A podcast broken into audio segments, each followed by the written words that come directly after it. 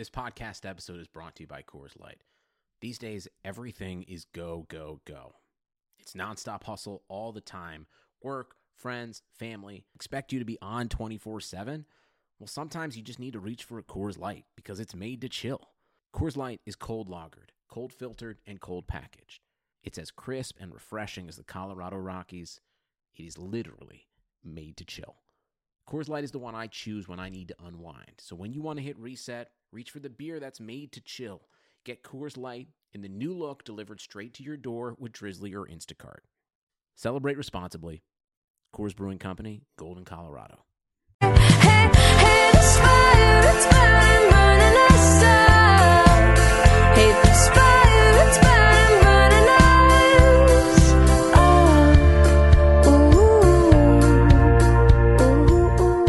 Welcome to this week of Burn It All Down. It may not be the feminist sports podcast you want, but it's the feminist sports podcast you need, especially this week. Our panel includes sports writer Jessica Luther, Professor Brenda Elsey, and the fantastic lawyer turned sports broadcaster and legal analyst Adrian Lawrence joining us as a guest host this week. Adrian, we're so glad that you're here. Thank you so much for having me. I'm excited. We're excited too. Our topics this week include the ongoing Ezekiel Elliott saga in the NFL, how Charlottesville has ramped up national anthem protests in sports, and in evergreen topics, more weirdness from FIFA. And of course, we'll have our burn pile and our badass woman of the week.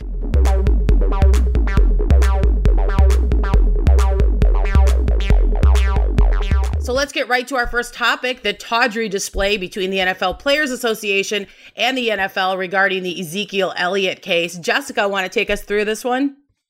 Sure. I mean, I'm going to try at least. So, this week, as expected, Cowboys running back Ezekiel Elliott, he appealed his six game suspension.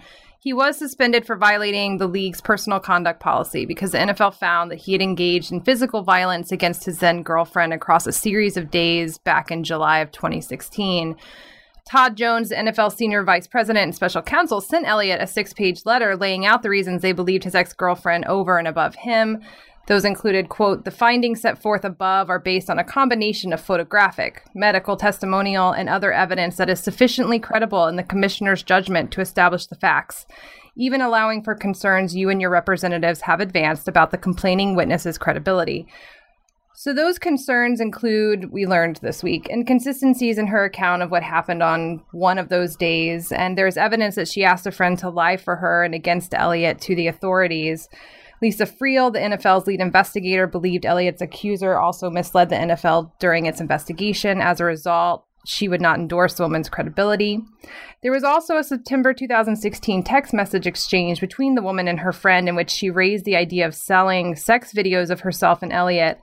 When her friend suggested, quote, we could blackmail him with that, she responded, I want to, bro. The NFL's report also stated that the woman admitted registering an email address titled Ezekiel Elliott Sex Vids in August of 2016. As far as we know, nothing actually ever came of that, though. And all of this that we know is actually included in the league's 160 page report detailing the findings of the investigation. So that means the NFL knew it when they made their decision. Elliott's hearing on his appeal is going to take place at the end of the month on August 29th. A couple more things. So, first, the prosecutor in Columbus, where his ex-girlfriend reported the violence, told USA Today last year, quote, for the Ezekiel Elliott matter, I personally believe that there were a series of interactions between Mr. Elliott and his accuser where violence occurred. However, given the totality of the circumstances, I could not firmly conclude exactly what happened. Saying something happened versus having sufficient evidence to criminally charge someone are two completely different things. And also, as Julie said there in throwing it to me, the NFL and the NFL Players Association, the NFLPA, got into a public spat this week on Twitter about the case. the NFL charged that, quote, over the last few days, we've received multiple reports of the NFLPA spreading derogatory information to the media about the victim in the Ezekiel Elliott discipline case. The NFL then went on in their statement to actually say really accurate things about how victim shaming works in these cases. But the NFLPA responded saying, quote, the public statement issued on behalf of every NFL owner is a lie. The NFLPA categorically denies the accusations made in the statement. So there's like so much to unpack here. The NFL really, I think, should stick to affirming their process in this case rather than trying to be a moral authority here. But I think, you know, it really comes out that these are really complicated cases and, you know, no victim is perfect. So what do you all make of what we now know in the LA case and like where this case is headed? Well, here was my take on this whole thing. So I'm thinking back to the time when I was still an attorney and I was representing women who had been abused. And, uh, you know, I used to come home and say to my husband, and this is so terrible, but I would be like, you know, like if she doesn't blah, blah, blah, I'm going to beat her ass myself because, it, which is like a, such a horrible thing to say. But a lot of these women have horrible coping mechanisms, are socially stunted, which is sort of how they wound up in some of these relationships in the first place. So, I mean, you can be a terrible person. You can be an extortionist. You can be someone who's trying to blackmail someone and wants to release sex tapes and still have been a victim of abuse. And I feel like that's a really nuanced sort of topic for the public to grasp. And so I was floored to see the NFL actually come out and on that side of it. I don't know what happens between Ezekiel Elliott and Tiffany Thompson, but you know, like Jessica said, my understand my understanding is that she had not only pictures of her injuries, but the metadata of when those pictures were taken matched up with what she said happened. And there were also witnesses corroborating. So, you know, it's possible that you have two people who are not great in a relationship or maybe just generally not great people together, but that doesn't mean that abuse didn't take place. Adrian?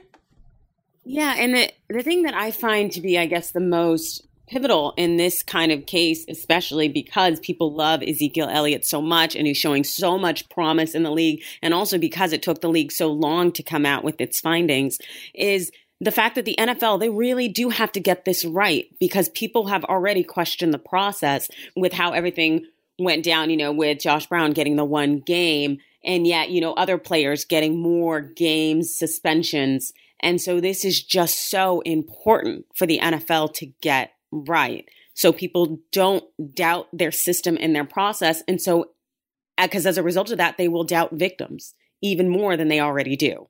Yeah, Adrian, I think that's such an important point. And so, from a legal standpoint, obviously, you know, we saw Adrian Peterson's suspension get knocked down because of the arbiter in the appellate and the appeal saying that you know the NFL was not fair and that they were sort of arbitrary in their in their decision making.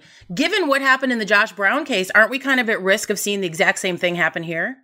Well, the thing is with Josh Brown, he was handed the whole one game off the bat, which is, you know, something that still really just shake me since he admittedly in those court documents he said he had a long history of abusing women. I think he even said that he had memories of when he was 7 and would abuse women and yet the NFL gave him one game. And so that's something that's extremely disconcerting, but then we have the situation here where the concern is that the NFL is going to try to make itself look better, kind of create an, an example. And so we could be in a position where they do reduce the games as kind of a, a, halfway point, given how much people love Ezekiel. But at the same time, they could hold steadfast to saying it's six games. We're not changing it to try to up the ante for their past failures. But it's one of those where they just need to start getting it right and getting it right consistently. I just have a question for you guys.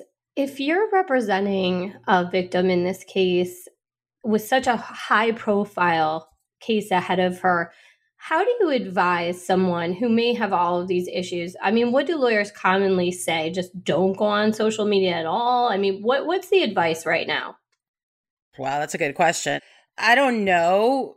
I mean, I think that I would just I would just tell her, you know, if you want to go ahead with this, I believe you and I believe this is what happened and I believe you're telling the truth, but this stuff is going to come back to haunt you and you're going to look bad. So just get ready for it. And I don't know hmm. that there's really much more you can do. I agree. One thing I would probably tell her is to remain off of social media so she doesn't although it's it's because it's not like a standard court kind of process so there's not necessarily something you can say that will be used against you since especially this is an appeal and it'll probably be more limited but it's one of those where she might have to change her name and move somewhere and go somewhere because the reality is as we've seen these fans are not so much the good people that we'd like them to be or sensible people and so she could get death threats and be stalked for the rest of her life. And so it's one of those of you might just have to be ready no matter what the outcome is that some people are going to consider you to be the bad guy Yeah, and I feel like once your name is sort of in the public domain, you're in big trouble. Jessica, want to wrap this up for us? Yeah, the thing I keep coming back to with all of this is how much the NFL knew about all of this. Like that they understood all the credibility issues that she has and they still chose to suspend him for six games that they are steadfastly saying that there was enough evidence that they believe her over and above him even though this is a difficult nuanced case where we don't have the perfect victim that we're often looking for and i just keep thinking about that whenever this comes up and people are arguing about it it's not like they're denying all of this about her they're really owning that part of it and i I don't know. It's it's really wild to see this in action and that it is coming from the NFL of all places. So I, I, it will be interesting to see what happens with the appeal once we get there. Jessica's thrown for a loop by the NFL doing the right thing for once when it comes to violence against women. exactly.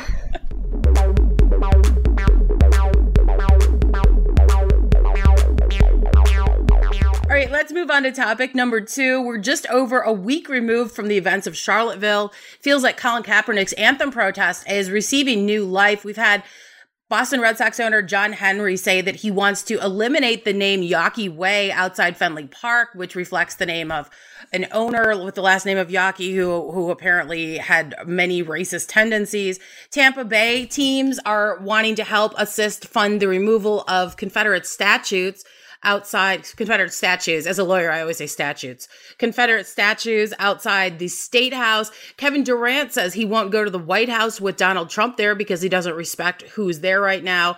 We saw Malcolm Jenkins take a knee during the national anthem and Chris Long and Justin Britt as allies. We saw Michael Bennett call for white athletes to stand up as well to what's happening in this country. It feels like this has moved on from being just about police brutality and sort of the dual justice system in this country, which Colin Kaepernick was protesting. It's moved into something much bigger, which seems to be you know, a protest against racism and isms across the board, and that this has just become more about equality.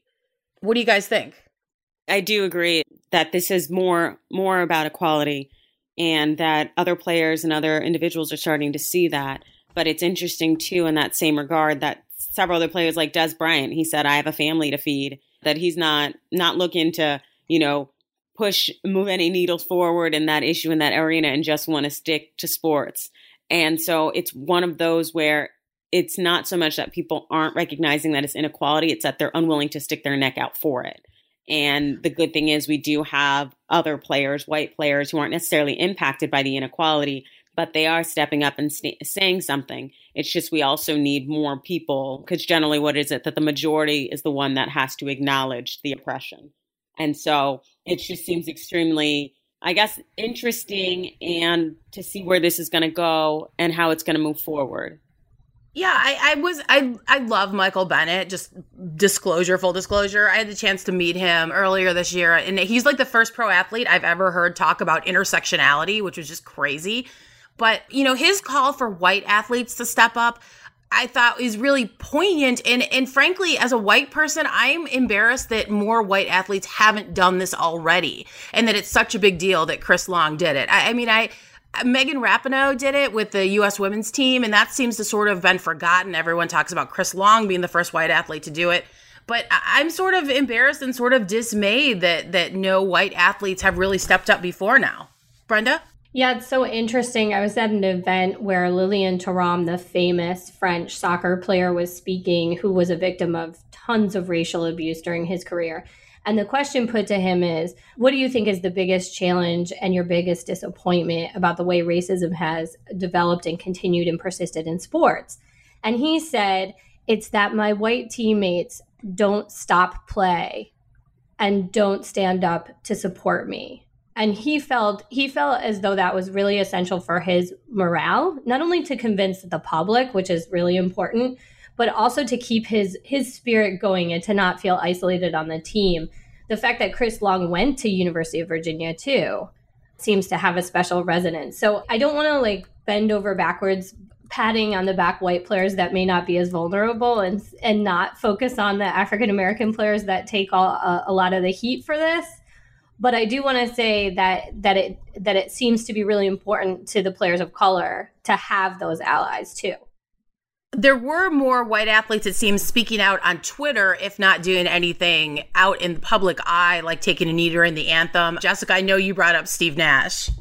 Yeah, I've been laughing about Steve Nash since Tuesday. So Tuesday was when President Trump, which I don't know if I've said those words in that combo out loud before. He did his press conference at Trump Tower where he sort of he literally walked back his racism is evil to do the violence on both sides, you know, all that that like I I don't even have the right adjectives for what that press conference was like.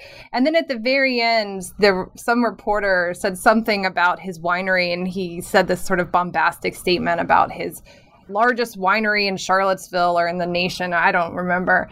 And Steve Nash, so the you know retired NBA player, he took to Twitter and he wrote, "quote To defend white supremacists and then slang his shitty ass grape juice pretty much sums the man up." And I have been laughing about slaying his shitty ass grape juice since Tuesday.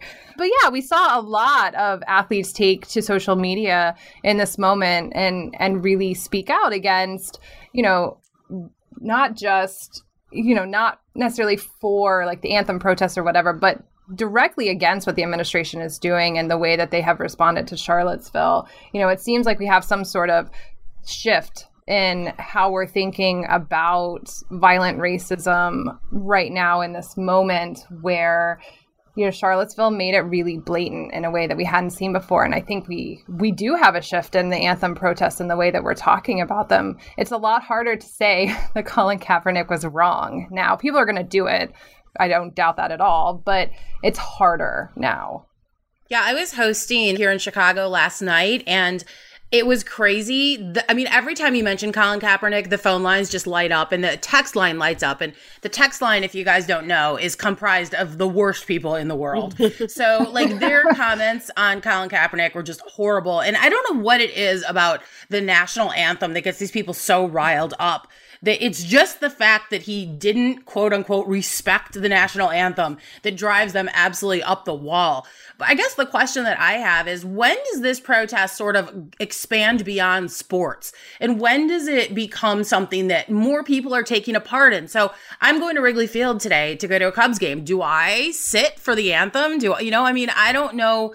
I've thought about it. I think I'll get positively killed and probably have to be escorted out by security, especially with the Blue Angels flying overhead for the air show this weekend. But I mean, at what point does this go, you know, further and encompass more people than just those involved in professional sports? I think that's a really good question. Yesterday, the NYPD they had a group of officers come together to support Colin Kaepernick, and they did a press conference, and it included Frank Serpico, you know, from the film Serpico. Yeah, and it, wow. it was yeah, and it was pretty powerful to see that they had all come together and they said we are acknowledging we have these problems with even within the NYPD. And the thing is, it's it's the acknowledgement that people are afraid to do. That's why these callers and these people get so incensed because they don't want to check themselves. Because if they had to, the reality is that they have their own biases. We all have biases. It's the extent to which that impacts how you engage with people. And so it's one of those things where people don't want to hear it and they are not going to and they will refuse to and they'll find every reason and way in which ways they focuses focus on the anthem so hard because they don't want to have to look within themselves and see something that they don't want to see and it's a it's a complete shoulder shrug because if we can't get them to listen i feel like it is outside of sports already. It's just a, a, matter that you need the acknowledgement that racism comes in all forms, all fashion, and there are things that all lie within ourselves. That's a really great way to say it, Adrian. And, you know, I, I was thinking, I had a caller last night sort of confront me and say, you know, well, if you're thinking of sitting for the anthem, you know, you're white and you're rich and you live in the suburbs and what do you have to protest? And, and, and I thought, you know, back to my time as a public defender and how appalled I was on a daily basis by the difference in the two justice systems in this country. Yes. The way that my black young men clients were treated as opposed to middle-aged white women from the suburbs sometimes for the exact same crimes mm-hmm. and so i you know i started thinking about that and, and whether or not you know what what i do now at this point in my life to speak out and to sort of support Colin Kaepernick. I think that's kind of, you know, where we are is that we all sort of need to ask ourselves where we go from here. Jessica? Yeah, I keep thinking about this meme that I saw about it's a picture of the torch, tiki torch wielding white supremacist from the Friday night in Charlottesville. And there's two images of them and on the top it says this is what you see and it's like racist bigot you know white supremacist and then the second below it says this is what i see and it's like bank teller police officer neighbor and just sort of the way that we need to restructure how we imagine the way racism works in this country right? And that's one of the things about charlottesville is that we people started to name these guys and say like he worked at a hot dog stand like he goes to this university he's a leader of the college republicans on campus you know? Like these are guys that you see all the time. They're around you in your life. And sort of rewiring how we're thinking about this is one of the very powerful things that that came out of charlottesville i think. And yeah, it really goes to why white people need to be stepping up and and saying this stuff. Like it's not it's not just this fringe group of people, it's all the people around you too. Yeah, and I think one of the saddest things about this whole episode for me is, and I'm sure for a lot of other white people, is to realize, as I know that that our black friends have known this for a long time, how many of our friends and the people in our daily lives, like Jessica said, bank tellers and neighbors and you know police officers, have such a lack of understanding of racial dynamics in this country. Not that I think as a white person that I've got a complete grasp on it. But you know, just looking at the reactions, I posted on Facebook about Tina Fey's bit and how much I didn't like the sheet the sheet cake eating thing. And it got such like defensive reactions from people who I've never seen wade into politics for any other reason to come out to defend Tina Fey and say it's absolutely not, it absolutely wasn't privileged or racist when so many people of color have said this bothered me for this reason. That was really depressing to me this weekend. Brenda? Yeah, I just something about the way in which people define what's political and what's nationalist is is sort of at the heart too of the way in which people who are protesting get cast as political rather than moral. And it, it happens again mm. and again because Think about the fact that the US government paid for military presence at NFL halftimes. Like, we know that. What's not political about that? But somehow these protesters get painted as, be, or even those of us who want to be allies to the protesters or are protesting ourselves, are painted as being political and not moral. And people who just love the anthem and stand up and wave you know, a flag are somehow being moral and unifying rather than divisive. So I also think in our daily life too, it's it's like important to point out to people that it's really patriotic to protest, that these athletes are are actually trying to make the country a better place and that what's not patriotic is just, you know, sitting back and reciting some anthem or or waving some flag instead of actively engaging with what it means to be, you know, a US citizen. So I just like to say it's already political, it's politicized by the government, and it's just really unfair to me that people that have a different vision, a more equal vision of this country, an anti-racist vision, are constantly portrayed as somehow politicizing an issue that's, I don't know what, not a political issue when the government pays for those kinds of shows. That's politics. Yeah, I totally agree with that. I think that's a, a great point to make, Brenda. Especially last night, so many of the callers, there were so many veterans of all colors, creed, religion calling in to say, I support his right to do this. That is why I fought. And it's the guys who didn't fight who are the ones screaming about Kaepernick disrespecting the military. So I thought that was really interesting.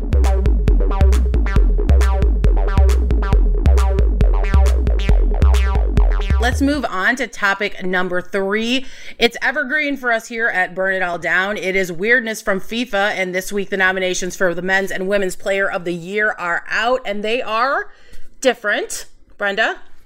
Yeah. So this week, as you said, Julie, FIFA came out with a short list of the best soccer players in the world, both men's and women's things are a little unequal in terms of how many people get shortlisted. Women get 10, men 24. And that's a little frustrating because it's a way for women to get recognized in a way that they usually aren't. So it's it's it would be nice if FIFA FIFA made that a little bit more equal.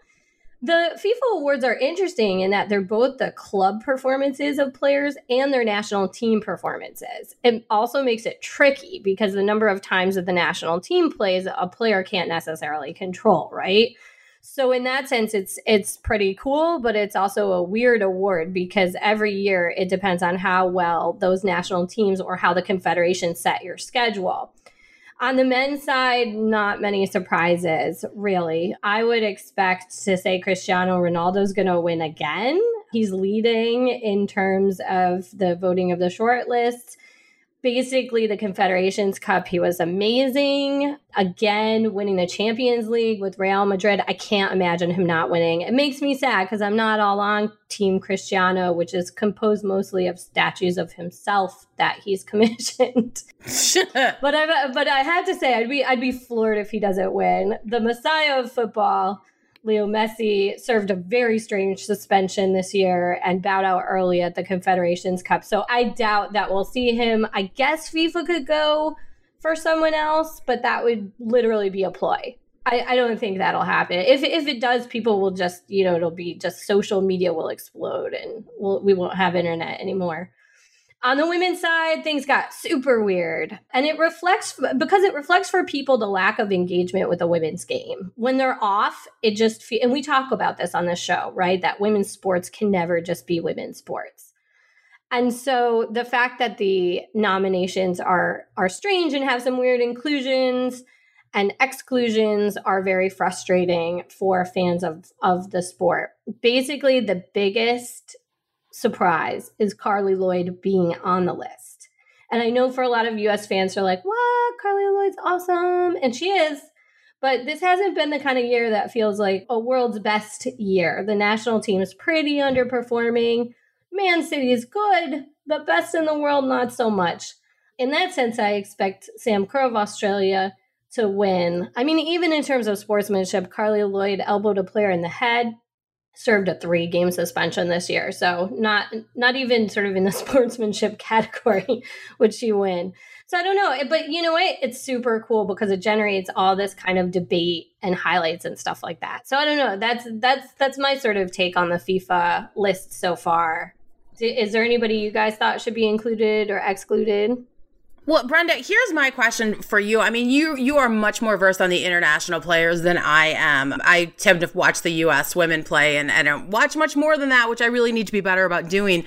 But one of the questions I had for you was, you know, when FIFA includes women that that maybe you think shouldn't be there, I don't know if it's to sort of try to drum up interest from American fans or if they just don't pay all that much attention to women's football and so they just sort of throw the same people out there year after year.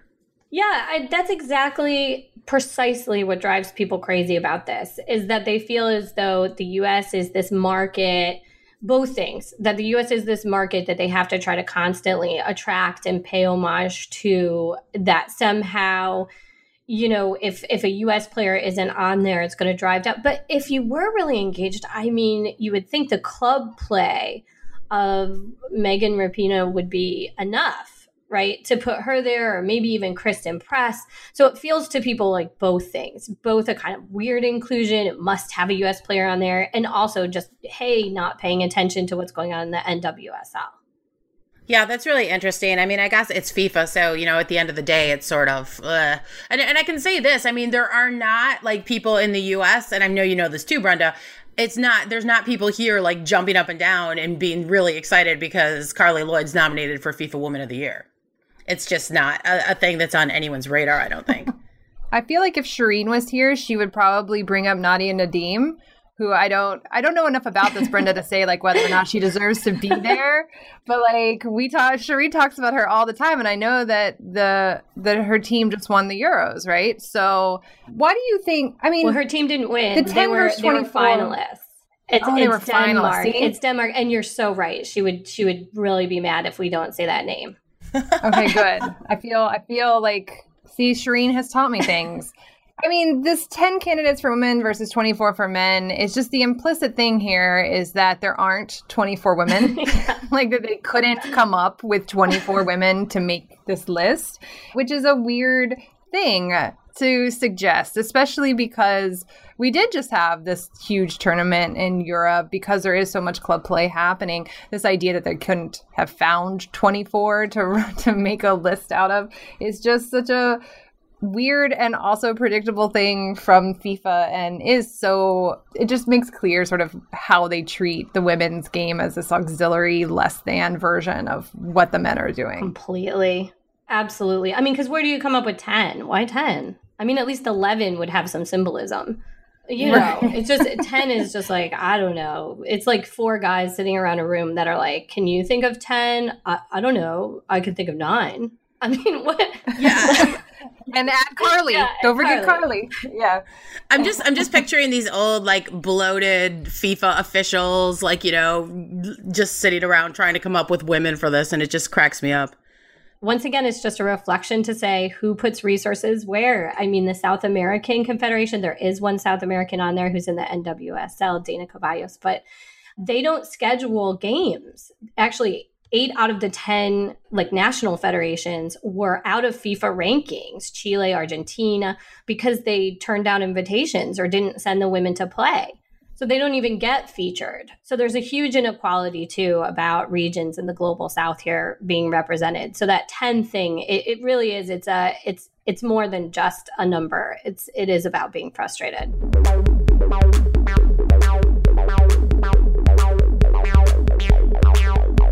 All right, now it's time for everyone's favorite segment of the week where we take things we've hated and throw them onto the burn pile.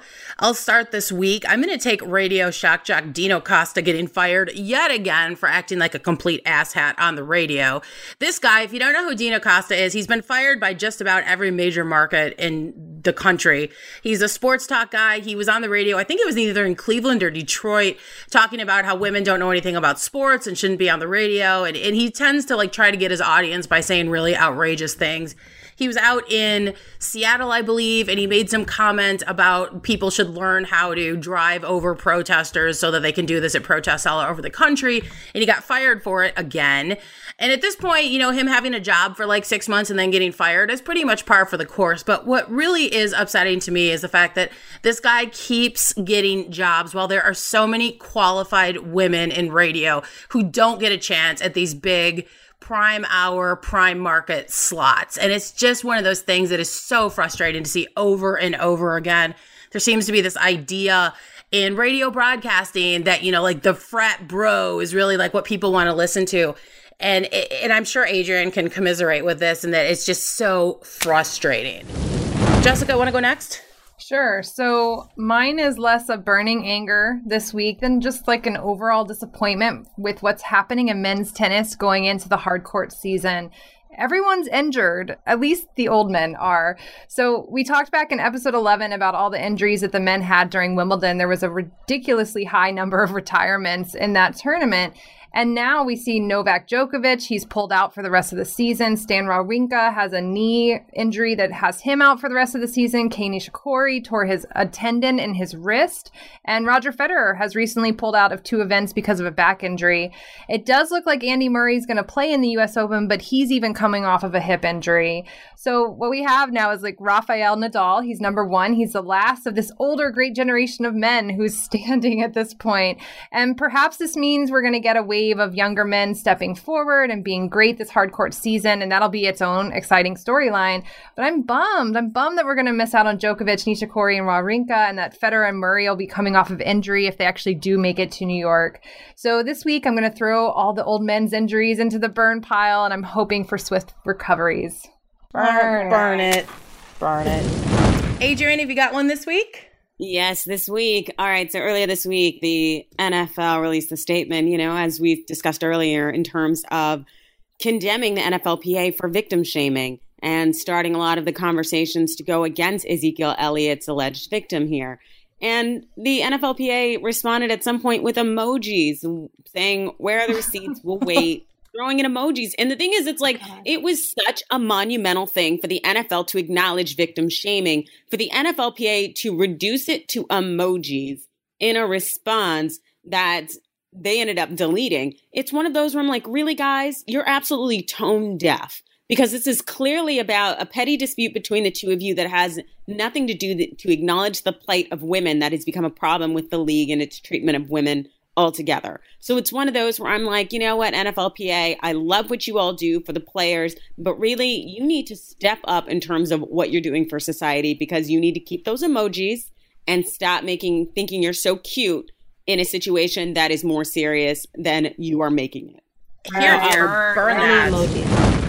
All right, Brenda, you're wrapping it up this week. Okay, this week, The Guardian the British newspaper caught on to a strange expense that the British Football Association paid an £80,000 expense to player Eni Aluko, who is one of the big stars in women's football in England. And it turns out that she had complained about a quote, culture of bullying and harassment, particularly targeting women of color on the English national team. And it goes back to comments of coach Mark Sampson to many of the players asking them about how many times they had been arrested, how much time they had served in jail, and all types of racialized comments that he had made to players.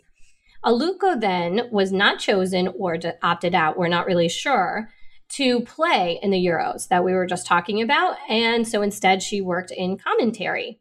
And all of this seems to suggest that this 80,000 pound expense was hush money for Aluko to not quote unquote cause problems. So I'd like to burn oh. this culture of bullying and harassment that I have no doubt exists in the FA if Aluko says it does. She's she's a stellar human being. She's an amazing player, and there's no way she would sit out any major tournament unless she was telling the truth. So burn it. Oh, burn it. That's trash, yeah. Brenda. Yeah, it's burn big that trash. trash. Big, big trash.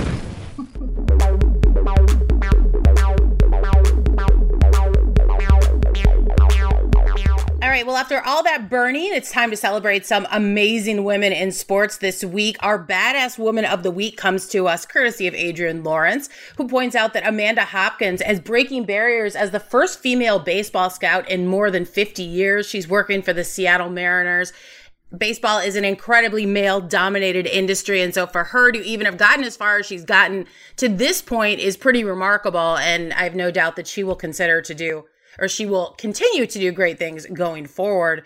I have an honorable mention for Tianna Bartoletta, who won bronze in long jump at the World Championships despite being homeless for three months after she says she escaped an abusive marriage. She posted on Instagram, quote, just three short months ago, I had to run away from my own home. I had to decide which of all my belongings were the most important. I had to leave my dogs. I had little money. I still have no actual address all to give myself a chance at having a life and the love I deserved, one that didn't involve fear of fighting, threats, and abuse. She also said that her bronze medal was the most important medal she'd ever won, especially considering that she's won gold twice before. So that was a pretty remarkable story. And also, Brenda points out that for the first time, FIFA has appointed female referees to officiate men's games in the U17 World Cup in India, seven women from the six confederations our support referees. That is a huge step for FIFA. So collectively, they are all badass women. All right, let's move on to what's good this week, where we talk about some things that we're looking forward to. Try to end the week on a positive note. Jessica, I want to start. Yeah, I'd love to. So, what's good in my world this week? I'm in deep escapism mode at this point. And so, anyone who knows me at all knows that I love romance novels. And I recently read Alisha Rai's Hate to Want You, and I just want to recommend that to anybody. It's like, it's great romance fiction that's perfect escapism. I can't recommend it highly enough. It's tight, smart writing. It's a Romeo and Juliet themed narrative, but because it's a romance novel, you know it's a guaranteed happy ending ending, and who right now couldn't use a happy ending? So that's what's good in my world. So true. Brenda? What's good in my world this week is something I know so little about, which is the Women's Rugby World Cup. The finals yes. take place August 26th, and I know on our Facebook page for Burning It All Down, we posted some highlights, and I know so little, but watching it and being such a soccer person, I was like, oh my God, this is thrilling. They're using their hands too. And I I know it's basic, but I was like, holy Toledo, like this is moving. So I was really excited. So I'm gonna watch the final. I'm not sure who's in it yet because we're still in the semis, but that's what I'm doing. It's August 26th, and I'm pretty psyched. That sounds awesome. Adrienne, what about you? So super excited because I'm going to hit the theaters again. Is the movie Girls Trip? Yes, it broke the 100 million dollar mark in the box office, and wow! I've already seen it once. It's a journey of four black women going to New Orleans, just living their best life, and it's such a huge monumental thing for the black female culture. In part because there aren't a lot of films that are focused or dedicated solely on us living our lives outside of being a slave or a whore or something that is not it's not a representation of the individuals that we are in our daily lives. And so having this hit a $100 million and far exceeding its initial budget and how much it costs to make it, it's just one of those things that speaks to the world clamoring for more information about our lives. And so I lift it up. I'm excited. I love that it's still in theaters and I can't wait to see it again this week. Yeah, I know we all love it too. As for me, this has been a rough week from Charlottesville going forward, even though obviously I'm not there. And obviously I wasn't one of the people targeted by Nazis like some of our other friends were. But fighting with people on Facebook, trying to have hard conversations with the other white people in your life, obviously is, is something that can get pretty dicey and can be kind of draining. So I am going to Wrigley Field today. It's my son's birthday. I'm going to go sit in the sun and watch baseball. It is the closest thing I have to going to church. And so for all you sports fans out there who need to get away and have a little bit of escapism for a couple hours this week, I think heading to the ballpark, sitting in the sun in the fresh air and eating a hot dog and watching baseball is a great way to go. I highly recommend it.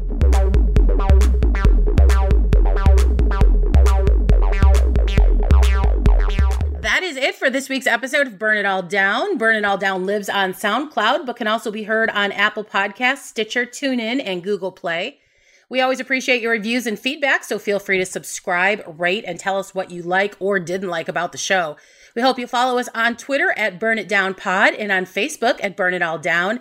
You can also reach us via our website at burnitalldownpod.com. That's where you'll find all our show notes and links to all the topics we discuss. And of course, you can email us at burnitalldownpod at gmail.com. We'd love to hear from our listeners. And please take some time to check out our GoFundMe page and consider making a small donation to help keep the podcast going and allow us to make technical improvements. We're really grateful to everyone who has contributed so far.